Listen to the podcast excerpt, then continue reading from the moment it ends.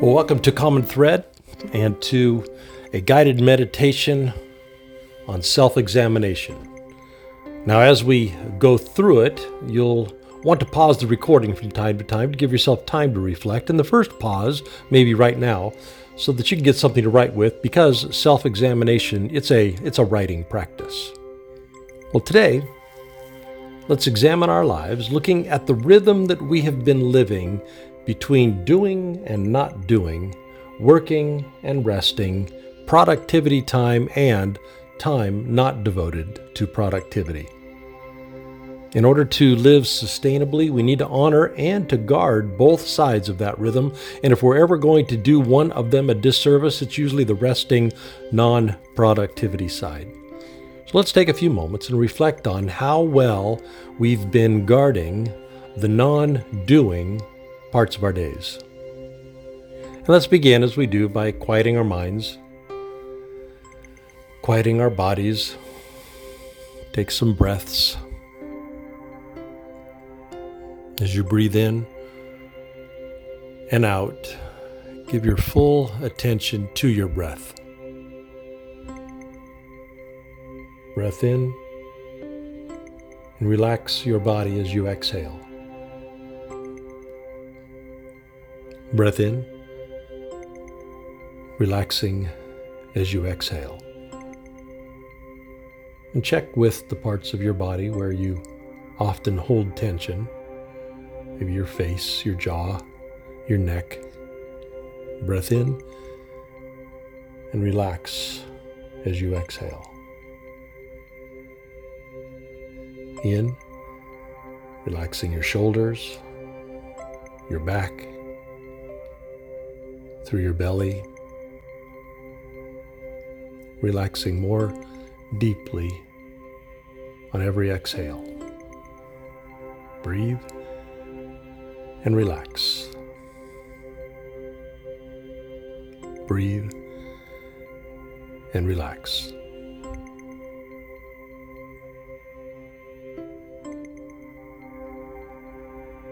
You probably do a good job protecting your work time. You probably show up on time if you do that kind of work, or finish your tasks if you do that kind.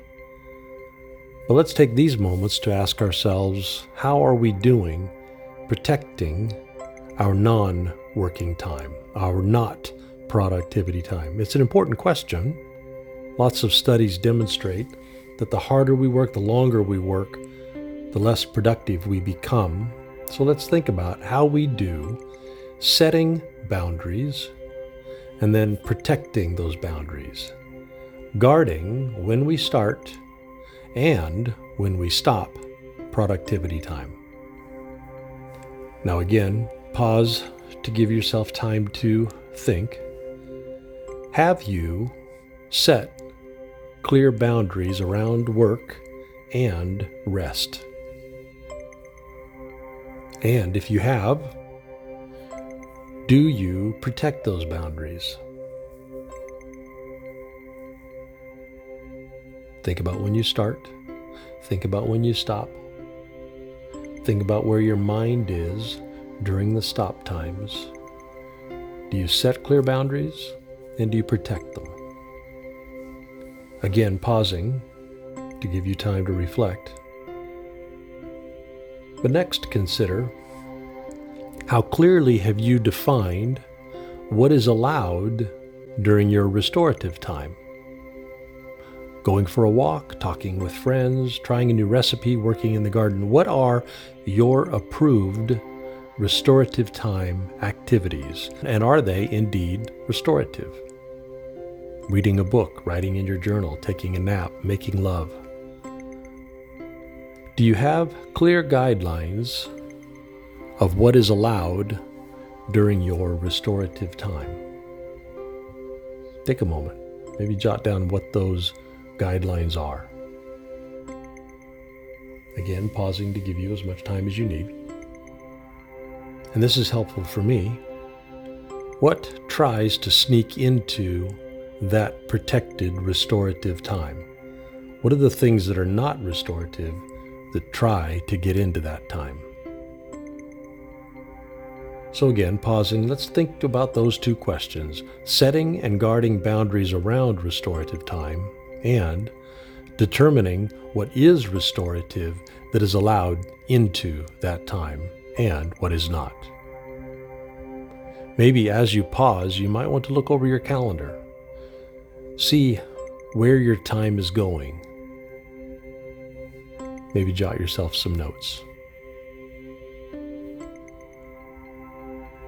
Here's another to consider distractions during your non productivity time. Does your watch buzz you? Your phone ding you? Do productivity triggers intrude into your non productivity time? And think for a moment about other distractions. They're everywhere, pinging us all the time. How have you been doing creating spaces free from distraction, free from interruption? If you pause the recording, take a moment to do an inventory where your distractions come from and how you're doing creating distraction free time. Again, pausing to give you as much time as you need. Let's consider life pacing.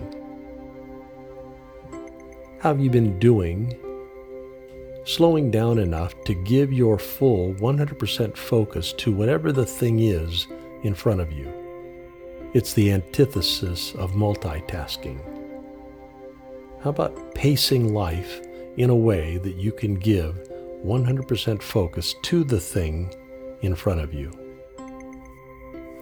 in my life that has been associated with the earlier distraction question. How do I structure my life so that those distractions don't intrude and split my attention, caused me to start and stop, give me time for complete focus? Take a moment and think about how your distractions affect you. And finally, how about a regular rhythm of doing no thing? No screen, no audio, no book, no thing. Just sitting. Maybe in a park, maybe on the deck. Just being present.